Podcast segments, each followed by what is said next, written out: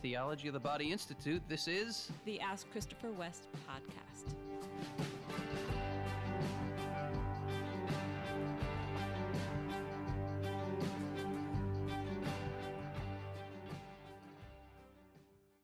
Well, hey, everybody. Hi, podcast listeners. Welcome to another episode. We're so happy to be with you. I was recently in Mexico City speaking at the World Congress of Families, and a priest came up to me and handed me a letter that I want to share with our podcast listeners. I have not yet shared this with you, Wendy. I know, it's funny. and I've been waiting to share it with you. It's written in beautiful calligraphy. His name is Father Sergio, and he also gave me a gift to give to you, Wendy, that I haven't yet given to you. So you're going to receive this is it. exciting. You're going to receive it right on the podcast. Okay. And since Father Sergio is such a faithful listener of this podcast, he's out there, and I wanted him to hear your reaction to Oh, this gift. that's really neat. So I'm going to read his letter, and then I'll share the gift Okay. that he gave me to give to you. okay. Christopher and Wendy.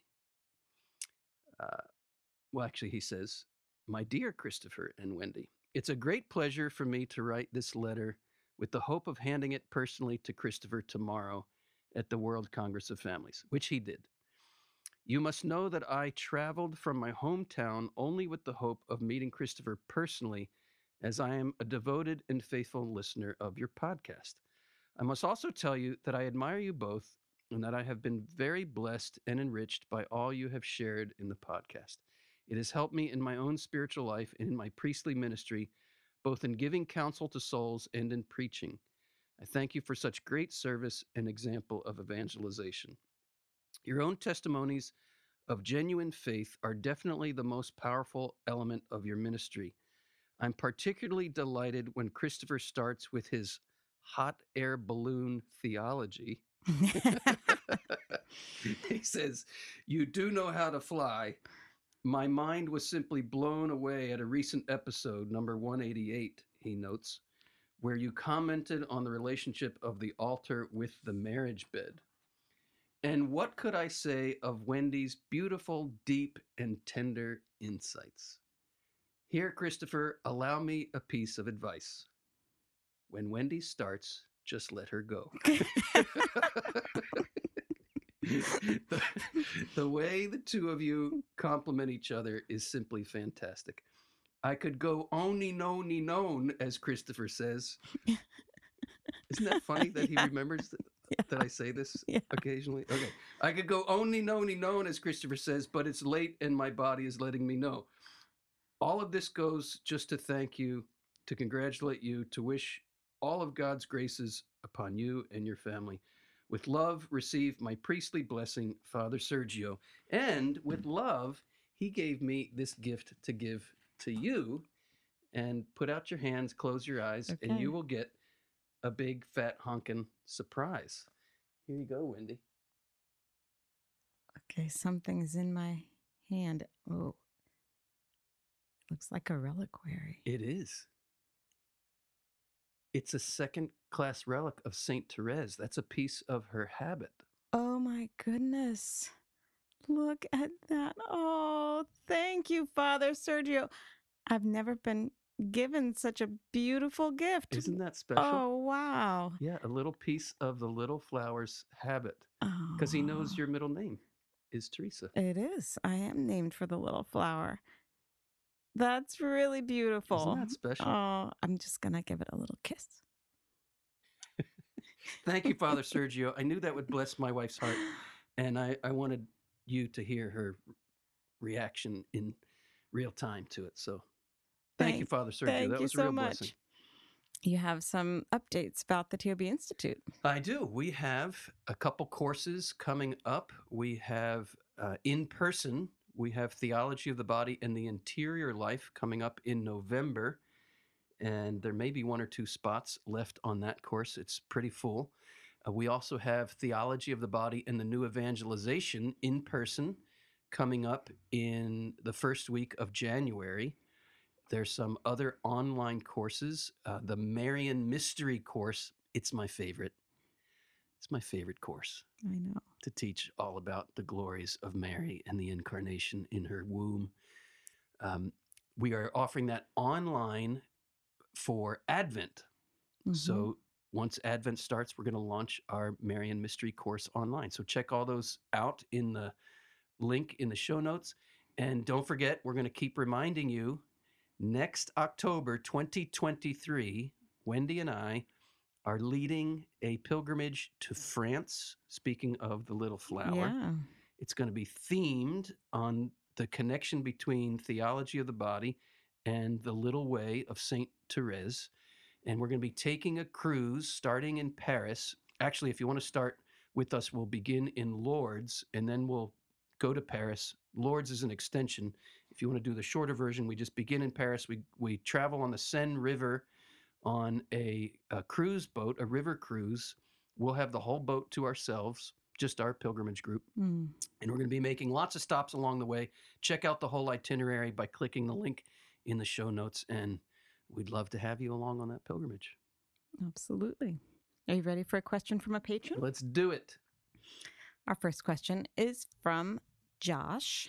Thank you, Josh, so much for being a patron. So grateful for your ongoing support of our ministry. And uh, Josh, I hope you're taking advantage of all of the ongoing formation that we offer our patrons. And if anybody out there would like to become part of our patron community and get this ongoing formation, you can click the link in the show notes to learn more. Josh says, I'm a young ish man in his early 30s who, while discovering and learning about TOB over the past year or so, has been through a legal divorce and the complete annulment process. Bless you, brother. That's painful, but I hope also healing in some regard. I've been discerning the vocation that God is calling me to in some way ever since.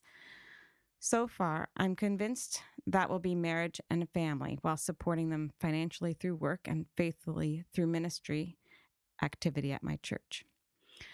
I'm working on developing my relationship with Christ and learning to trust Him more. To exercise that trust, I deleted all dating apps and am not actively pursuing anyone in particular besides God. Instead, I'm focusing on volunteering for ministry opportunities and attending young adult Catholic singles events. I also completed TOB 1 online and attended TOB 2 in the first week of October. Oh, great.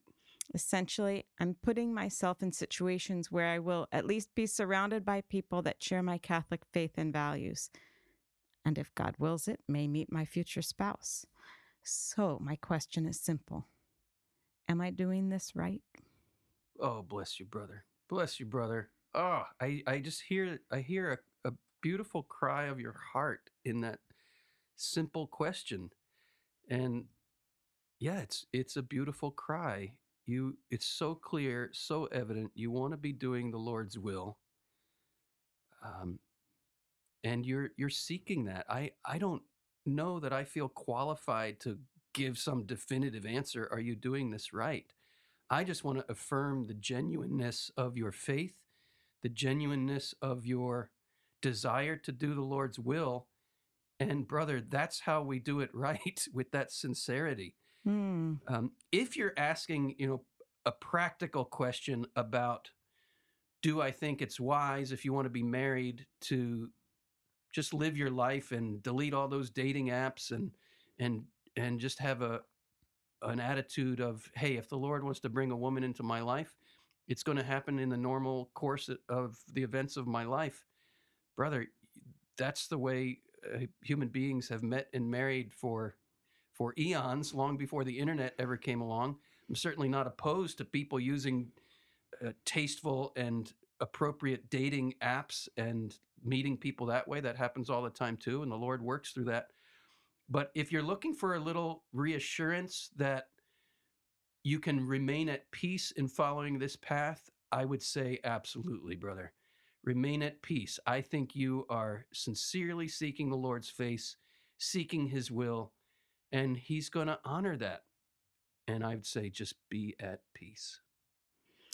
Yeah, I, I think it's beautiful what you're doing, Josh. I actually remember meeting you at TOB2. And um, so I'm grateful that you came. That um, I didn't know at the time that I met you that you were a podcast listener, but that's very fun. Um, and Josh, I just all of this, um, I agree with Christopher, shows a real sincerity and I think a, a humility of saying, "Here I am. I'm in my early 30s, and I I feel some uncertainty about this area of my life and you're you're at an age where I think as men or people in general you can feel a certain pressure to kind of have it all together now like that threatening age of 30 somehow it's like I should be in a certain point at yeah, that I'm age. officially an adult now. Yeah, so there's a there's a humility in saying, you know, I'm I know I sense I'm trying to do the right things and I, am just looking for confirmation from someone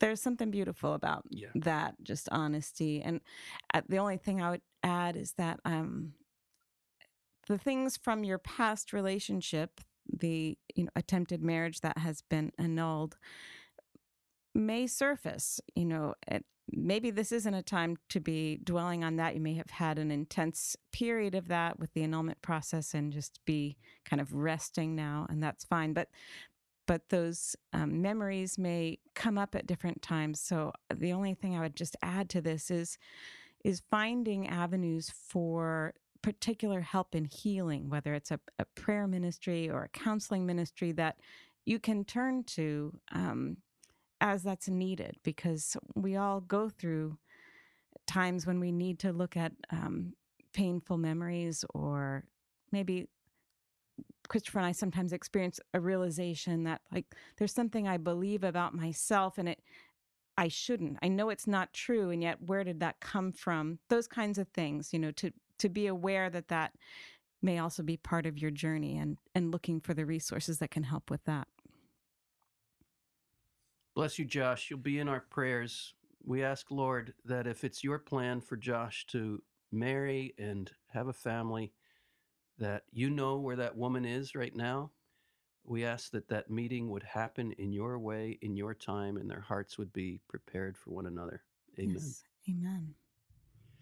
Our next question is from an anonymous listener who asks What is the theology behind miscarriages mm-hmm. and stillbirths? Mm-hmm. It seems so cruel that God would allow this, especially since no one should be the means to an end. So, even if it is so that our hearts may become more tender and open to Him, it still doesn't seem right.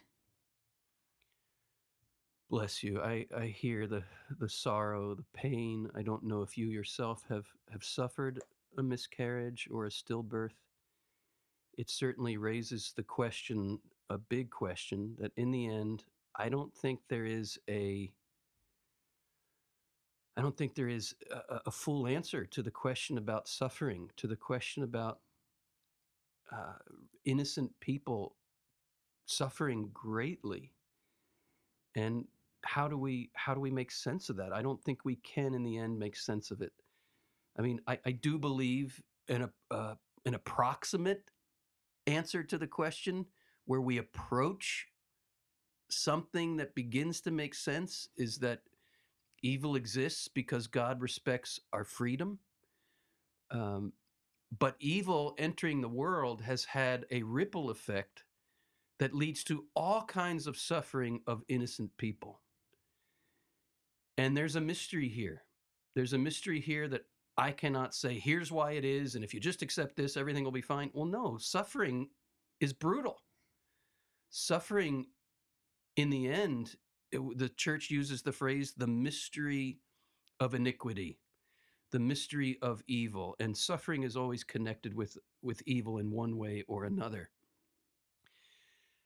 But I, I have quoted this before on the podcast and it brings me comfort in addressing this question of suffering and evil and its existence. John paul ii says in his book crossing the threshold of hope that the idea that God is love would be false if God Himself did not bear our sufferings with us and for us. I take great comfort in that. My life has uh, funneled me, if I could use that expression, my life, just dealing with life, dealing with sorrow, dealing with pain, dealing with evil, dealing with my own sinfulness, dealing with how my own broken humanity causes pain to the people I love. My own life, through all those experiences, has funneled me, meaning it knocks me this direction, that direction, but all aiming me towards the cross. My life points again and again and again to the mystery of the Son of God, God Himself, bearing all the suffering of the world. And I, I, I can only find comfort in the face of all the suffering in the world by facing the crucified Christ and finding unity with Him in His sufferings and finding the place where He's in union with me in mine. And so that includes that suffering that he bore, includes the horrible suffering of a mother and a father who lose a child in the womb or through a stillbirth or even later in life. You know, how many parents have suffered the loss of their children through accidents or disease or suicide or just all kinds of horrors that just make you throw up your hands and say, God, why, why, why, why, why? Mm. And that why came out of the very heart of Christ on the cross. Why, my God, my God, why, why, why have you abandoned me in this place of suffering? Mm. And so, even in that cry of our heart, that why, we are united with Jesus and he is united with us. And I'm pretty sure I, I just shared this with the TOB2 students that I taught a couple weeks ago um, if somebody says you should never ask why of God, your response should be why, because Christ Himself asked why, right? And I, I learned that. I remember my one of my mentors, a professor who was a friend of John Paul II's, the late and great Monsignor Lorenzo Albacete. He used to say this: if somebody says you should never ask why of God, your response should be why why is an entirely legitimate, deeply human question? And nothing, nothing is out of bounds in in our heart in relation to God in terms of those questions of why. He can take it all. Ask those questions. Press into those whys. In terms of the specific question was the theology of a miscarriage or the theology of a stillbirth. I, I began by attempting to say um, the theology to, to give some answer to the theological question of why evil, right? And and in the end, we come down with God respects our freedom, and the original sin, which was the original abuse of human freedom, has caused the ripple effect of all of the suffering we've ever known in in the human race. So it goes back to that. That's one answer to the question, but I want to press in from another angle as well. You were talking about no human being should ever be a means to an end. So if that suffering um, is is some means that God is using to open up the parents to to stretch their hearts or or trust more in the Lord's very confusing will, which can be confusing, right? Uh, that would be an injustice to to have that child just be a means to that end. And I agree, it would be an injustice because no human being is merely a means to an end. So there must be something much richer, much deeper. That child who may have only existed for a few weeks or a few months in this world and then died through miscarriage, that child, nonetheless, and even we could say all the more so, was chosen by God from eternity. When sperm meets egg, it is not merely a biological process, it is a theological mystery. God Himself is infusing the living soul into that meeting of the sperm and the egg. Mm. There is there is a person here chosen by God from eternity and for eternity. And for reasons we cannot comprehend, and I don't even think we should try to comprehend, because in the end, we can't comprehend. For reasons beyond comprehension, God has chosen to call that person, even if only after a few weeks of earthly existence, God has chosen to call that person home to Him. And it may well be, I mean, who knows? I'm just venturing a thought. It may well be so that the parents could have intercessors on the other side that they will need. Uh, I, I, don't know. I'm just throwing that out there as a possibility. Mm.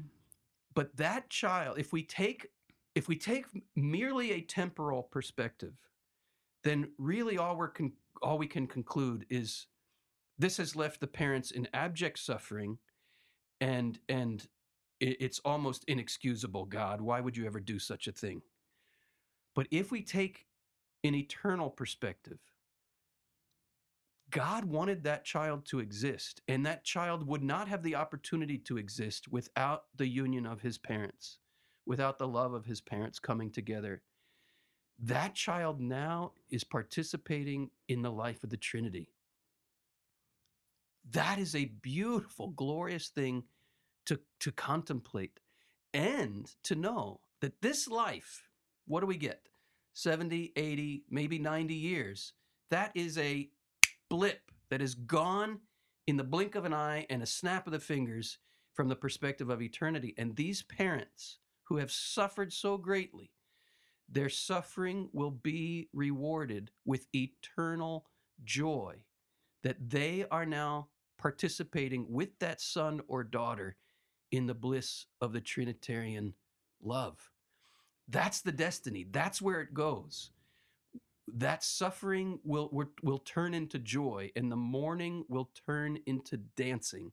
That is the promise of the death and resurrection of Jesus Christ.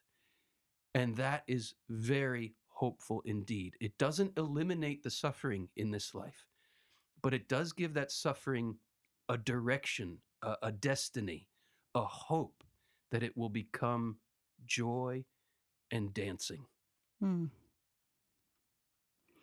I feel a great reverence for all the people listening who have experienced this suffering especially if it is very fresh right now. Um, and I can just share from our that we are not aware of ever having experienced a miscarriage. Clearly, it could happen early enough that a person wouldn't even know. But yeah, we were just having a conversation uh, a couple nights ago. We were out with friends for dinner, and mm. and we were just together. Imagine they have had some miscarriages, and we, we together as couples we were reflecting. Geez, how how many babies that we may may have that we don't even know that we'll meet on the right. other side. Right. Um, in my my family I grew up in, my parents uh, did have a stillborn, their very first baby, and because it was so far along, she was really two weeks from being due. Um, she was born. I know she was a sister. She has a grave. She's, you know, buried. That's that's a gift for me in the sense of knowing this is a member of my family. Um, and uh, yeah, that sh- I often, all growing up, thought of her uh, in heaven. And my father died when I was seven. The thought of them reunited mm, was a, mm. just a beautiful gift. So that that sense of feeling our bond with with heaven is an aspect of a gift. I'm not saying that it answers why, but it is it is something that increases our longing to be there with them, our longing to be in the eternal and not here. Um, and yet we have to trust the Lord has knows the length of each of our lives, and it is all in His purposes. Um, and there's a there's a great example of that. I don't know if any of our listeners are aware of the um, book that was written, "Heaven Is for Real," by a Protestant man whose son um, died in surgery and uh, then was resuscitated, but had experiences of heaven. This young boy who did not know that his parents had had a miscarriage before he was born met this Mm. older sister in heaven. Um, so that was part of the testimony that really impacted this um, Protestant couple to know Wow. the reality of heaven because this young boy was telling them about his sister um, that had been a miscarried baby. So I think that's just just a part of just the encouragement of the the truth of what we believe about the in, eternal life and uh, the deep bond that is our family. That it doesn't we don't lose that um, in eternity. I'm moved, Wendy, by your just that welling up of reverence for those who have very fresh sufferings in their life. And it reminds me of something else I learned from my professor and mentor, Monsignor Albacete. I remember he told the story of, of meeting a woman who did a lot of work um, relieving the sufferings of, of famine victims in Africa. And she had a conversation with Monsignor once in which she she didn't know if she believed in God. This was not a Catholic ministry she was part of. This was just a secular effort to relieve the suffering of famine victims. But she saw so much suffering, so many children died in her arms. And she said very vulnerably to Monsignor once, if God does exist, I hate him. Mm. And Monsignor said, relaying that story to me, he said, What can you do in that situation but just show reverence for such agony and pain? Mm. To offer some, you know, theological explanation would, in that situation, or try to defend God in that situation to this woman who's just expressing abject suffering.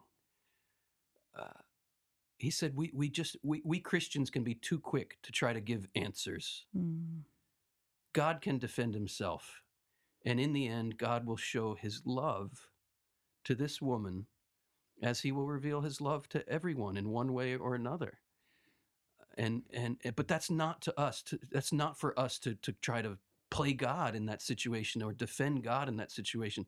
It's for us to be a witness to what Christ himself does. He enters in. He enters into that cry. He enters into that suffering. That's the mystery of the cross. Uh, and I, I take I take great comfort. I take great comfort in that. I, I don't know where else to go with my suffering. Mm. I take it to the cross. I take it to the one who suffers with me. And I find communion there. And I, I pray that for everyone listening. We all have suffering in our lives. Uh, Lord, help us. Help us to find you in it because you're there. You've already united yourself with us in our sufferings. And help us to show reverence for those who are suffering so greatly and and not to give quick or ready-made theological answers but just to show reverence Mhm. amen Amen. Our next question is from an anonymous listener. Hi, Christopher and Wendy. You've shown such tender compassion and prudent wisdom in answering the questions of my fellow listeners. I am a newlywed and I'm surprised by how quickly my insecurities have surfaced. Mm, I've refused to have relations with the lights on. mm, Although my husband has never said anything unkind about my body, mm. I still fear rejection, oh or oh, rather, oh not being delighted in or being seen as a good gift. oh I feel like God is probably calling me to leave the lights on. But what I'm wondering is if I should tell my husband about my anxieties beforehand. I would be deeply hurt if my fear was realized. However, I wonder if I will believe he's genuine if he's forewarned. oh oh Do you have any suggestions on Oh. how I can open up my heart for healing? oh bless you bless you oh man it goes mm. deep It goes so deep, the cry of the heart to be seen and loved and received as we are. And we live in a world that is set up to cause us pain here. Mm. And this is not abstract pain for you and for me, Wendy.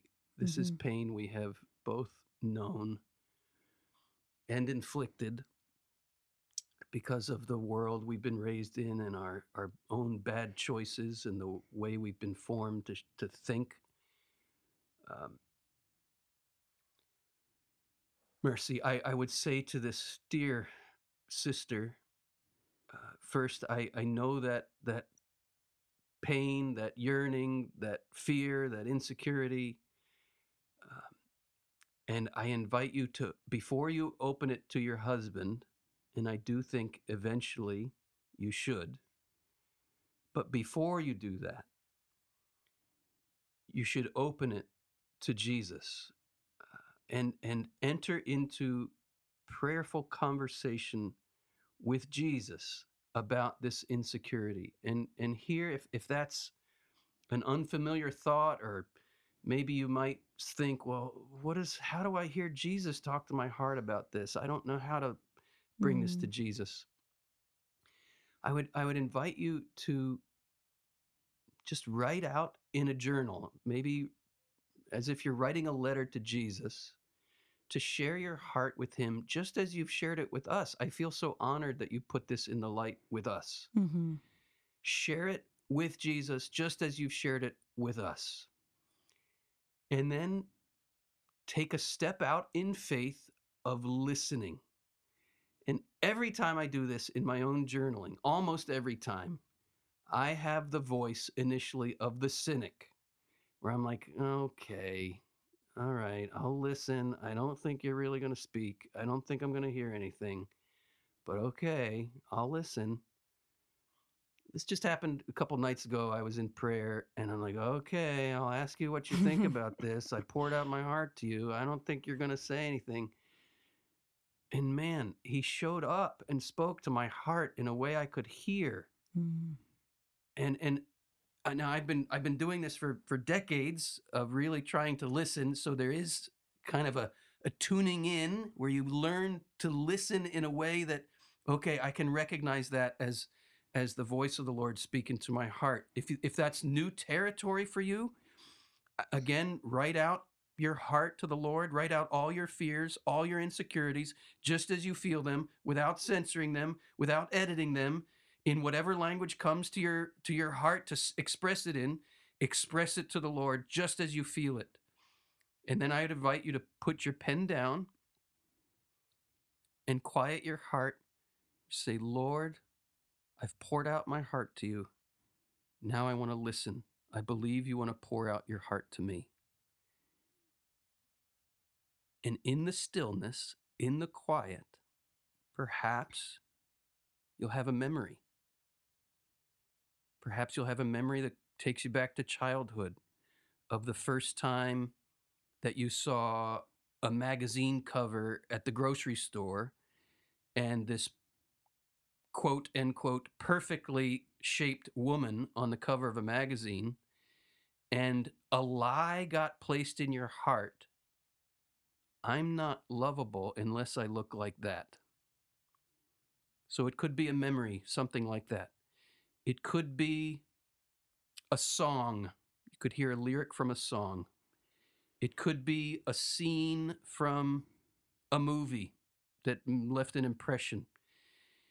It could be just stillness and quiet, but the realization in that stillness and quiet that I'm enveloped in love mm. as I am That every hair on my head is known.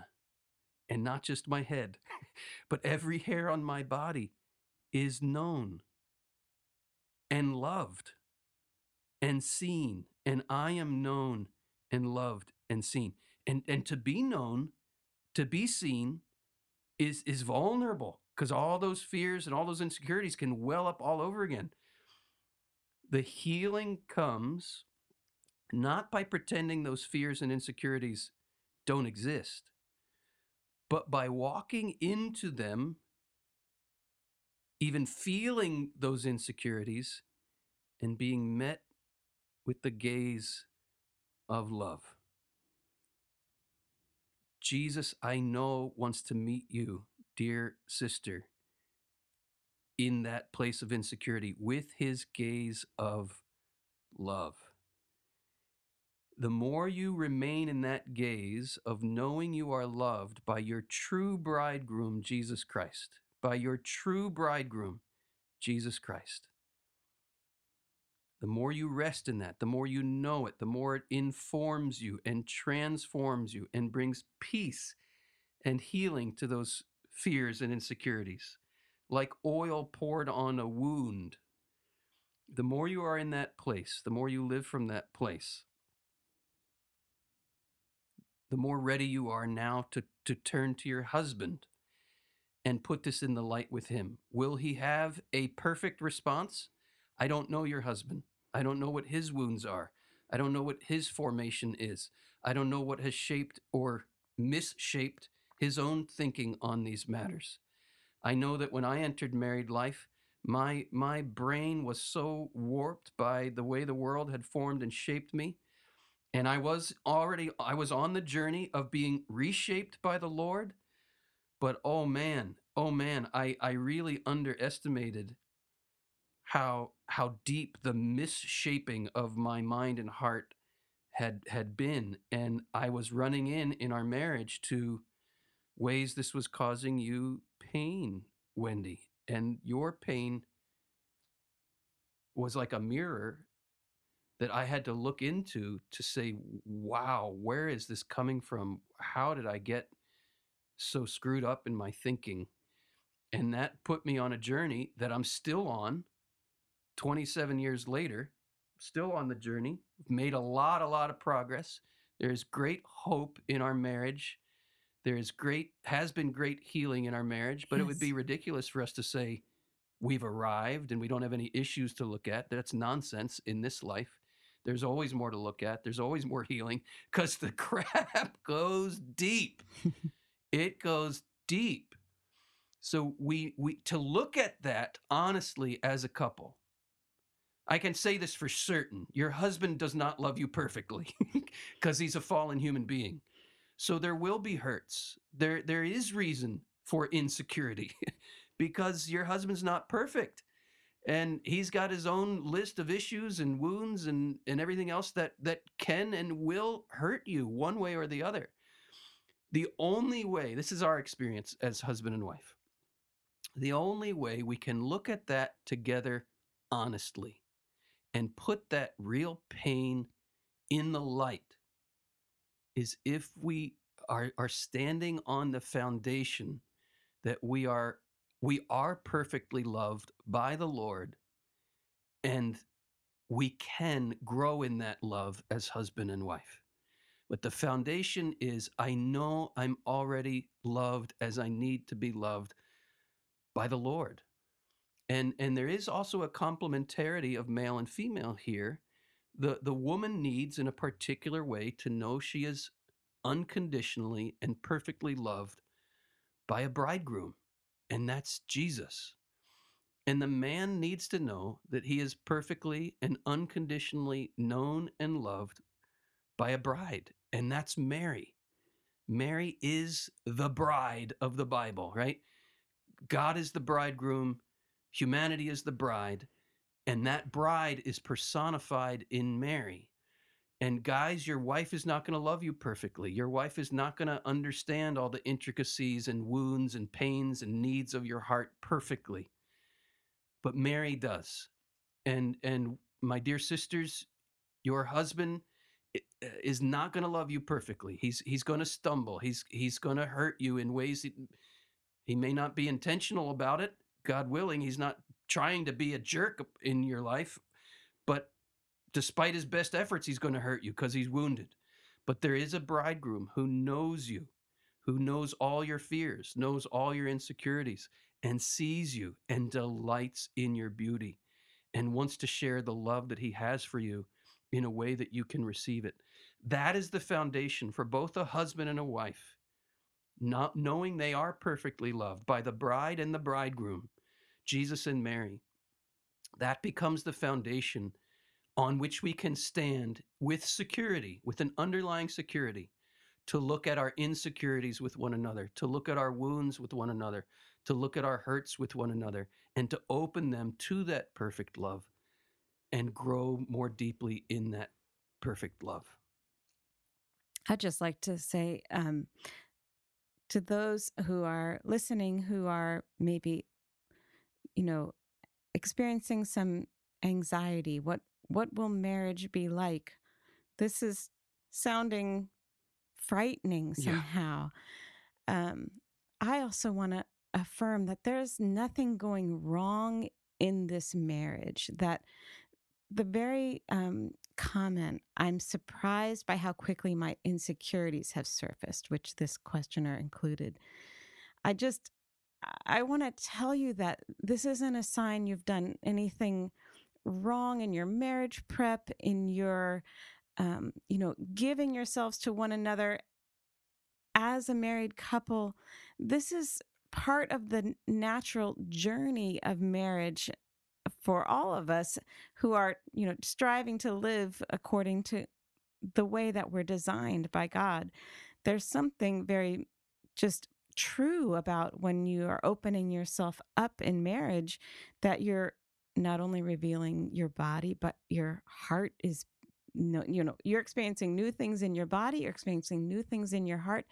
What I want you to know is so is your husband. Mm, And indeed, I can vouch for that. and it might be good just to take a step back and and recognize that rather than kind of zooming in on lights on or off and what will that do to me you know as the bride to just step back a little bit and and invite your husband into just a conversation reflecting on kind of what has what has stirred in his life in being a, a newly wed and experiencing marital union with you just to to open up that whole topic as one that you want to reflect on together and to expect that it's going to be a journey that takes place in stages and that they're unique to the two of you because you're unique human beings but to you know i i wouldn't say this without you know it being part of a fruit of prayer and all that you described about answering her question how can i open up my heart for healing? I think you took her step by step through that so beautifully i'm just adding another piece Yeah. into it in terms of rather than how do i have this conversation and have it have the desired effect really what your your conversation should be a mutual sharing about the vulnerability and the new places that are being revealed in your own hearts and minds and memories and hopes and all of that through being married. That's part of the grace of your sacrament. Call in the grace of your sacrament.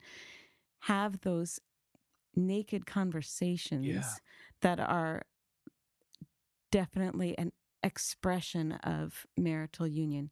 You know, I'll share this with our listeners. There have been times in our marriage when we thought we were going to um, be joined in the marital embrace, and one of us has had something to share that was a deep place in our hearts Yeah. this has been for either one of us. And in the end of that conversation, our sense has been that is our union. Yeah. We already for, made love. for today. That is, uh, Yeah. you know, that's we were that's in- as naked as naked could be. right through sharing our hearts verbally, and that's not the, you know, that's just an example that we've experienced the deep bond that that brings about. We know it's grace flowing. We know it's our deep vulnerability, giving ourselves to one another through sharing that. Yeah, amen. I I couldn't agree more with you, Wendy, about that that need for also recognizing your husband is going through similar things. Marriage is crazy vulnerable, Mm. and it's meant to be. And it takes a lifetime. Thank God marriage is a commitment for life because it takes a lifetime to really get naked and there there there are deeper and deeper layers of nakedness and it's an ongoing journey um, and I, I want to speak also to what you said wendy i think you were very wise in recognizing there may be unmarried people out there are like looking ahead like oh my gosh what what is it? When you find the person that you are meant to make this journey with it's the grandest of adventures. And yeah there it's scary it's crazy vulnerable but those vows allow you to go there. Do not marry someone if you don't really fully completely believe that the person you're marrying believes fully and completely in the sacredness of the vows. Because the only thing that can allow you to be as crazy vulnerable as marriage demands is the certainty this other person will never leave me. This person is not going anywhere. No matter what happens, this person is has committed to be with me. Don't marry someone if you don't believe that person's going to take that commitment seriously. Uh, it's the only thing that gives us the assurance that we can be that naked.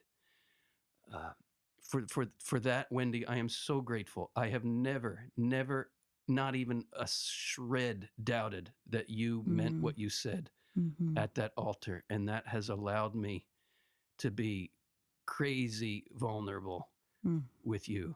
Uh, and I'm so grateful because we yes. we need that. We need that vulnerability. We need to be that naked and know we're loved. Mm-hmm. It's the real deal.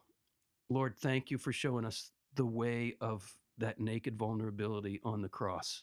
You know, when when we were kids, you know, this is not a a uh, healthy thing altogether. Uh, it's got all kinds of things mixed in there, but there is this genuine thing going on under the surface when kids in the neighborhood are like, you know, you show me yours and I'll show you mine. It's it's a yearning to be seen, right? It's a yearning to be received. It's a yearning to reveal yourself. But in that whole dynamic, when the neighborhood kids, you show me yours, I'll show you mine. Somebody has to go first, right? You go first, uh, and that, Jesus went first. That's my point. Jesus went first. He gets naked on the cross. He exposes, not only was he crucified naked, right, which was part of the whole spectacle of crucifixion, but he opens his heart. He lets his heart be split open and he lets its real deepest contents be poured out. Thank you, Jesus, for going first and showing us what love is and what vulnerability is. Mm. Teach us how to respond by being as naked as you are with us. Amen. Amen. Well, everybody, thank you for joining us for another episode. Keep the questions coming. If you've been blessed by this episode, uh, share it with somebody. And that always uh, helps the algorithm to, to get it out all the more when when the podcast is is shared and it helps just in a practical way to get the message out there to other people we're always looking to expand our podcast family of listeners. Until next time, may you know it in your bones that you are a gift. And become what you are.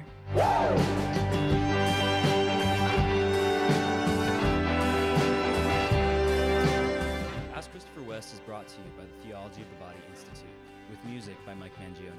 Christopher and Wendy hope that the information provided is helpful to you, but remind you that they're not licensed counselors. If you are going through serious difficulty, a list of trusted counselors and psychologists can be found in the show notes.